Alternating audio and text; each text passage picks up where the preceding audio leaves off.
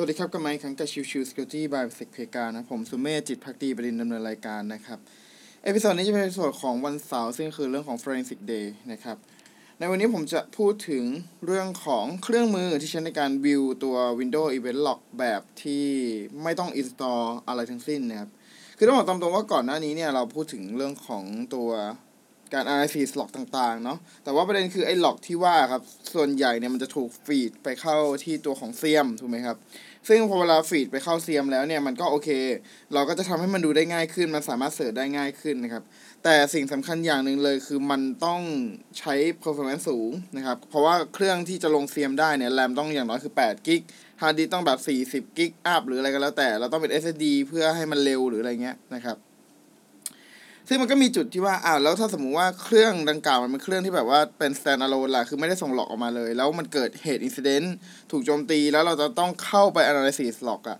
กว่าที่เราจะหลอกออกมา กว่าที่จะทำเอ่อเรื่องของ hashing กว่าที่จะเอาไป import ในส่วนของตัวเอ่อเซียมหรืออะไรเงี้ยมันอาจจะช้า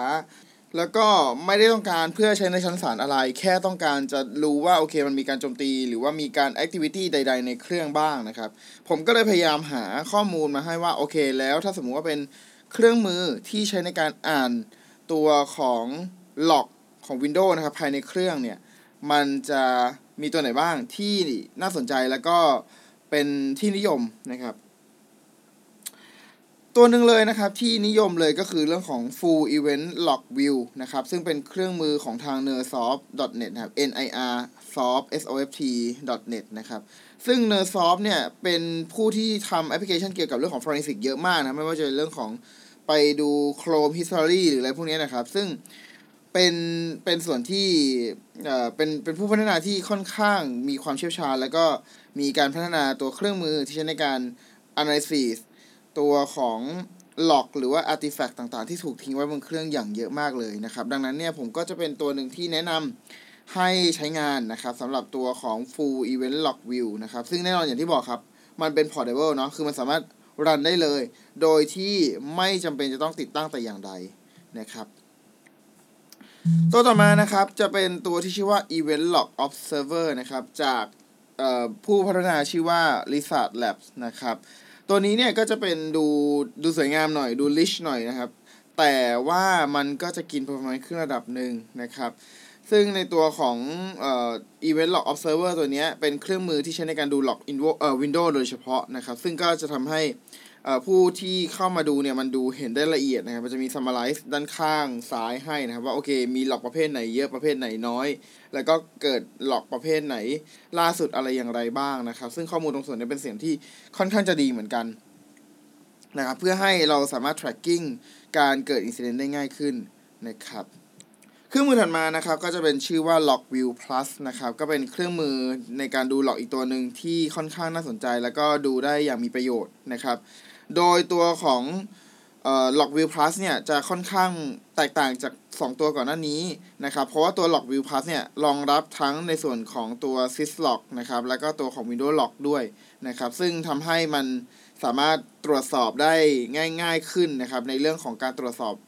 อีเวนต์ต่างๆ ที่เกิดขึ้น รวมถึงการฟิลเตอร์ต่างๆ อะไรพวกนี้นะครับ ดังนั้นก็เป็นเครื่องมืออีกตัวหนึ่งที่น่าสนใจเช่นเดียวกันนะครับ โอเค ก็ list ในเรื่องของเครื่องมือก็ประมาณนี้นะครับ ซึ่งเครื่องมือที่ list ออกมาเนี่ยเอ่อผมบอกตามตรงว่าผมไม่ได้มีส่วนได้ส่วนเสียอะไรอย่างไรทั้งสิ้นนะครับ แต่ว่าก็หาข้อมูลมาให้คิดว่าน่าสนใจก็เลยมาแบ่งปันกันในวันที่เป็น forensic day แบบนี้นะครับ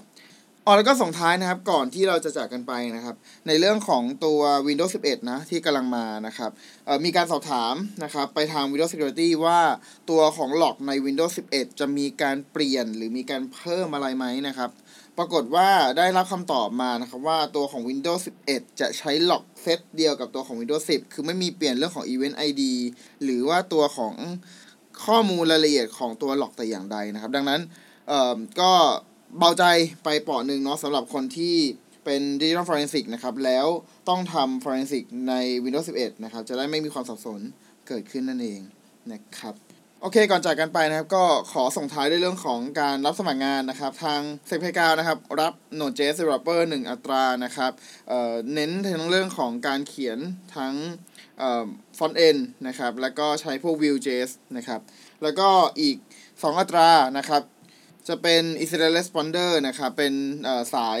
ทำ purple team นะครับคือทำทั้ง simulation attack แล้วก็ทำทั้งเรื่องของ defensive รวมถึงให้คำปรึกษาในเรื่องของ cyber security ที่เป็นในเชิงของ defensive ด้วยนะ ว่าจะ tuning อย่างไร หรือจะสร้าง signature อย่างไรเพื่อมาป้องกันการโจมตีอะไรประมาณนั้นนะครับ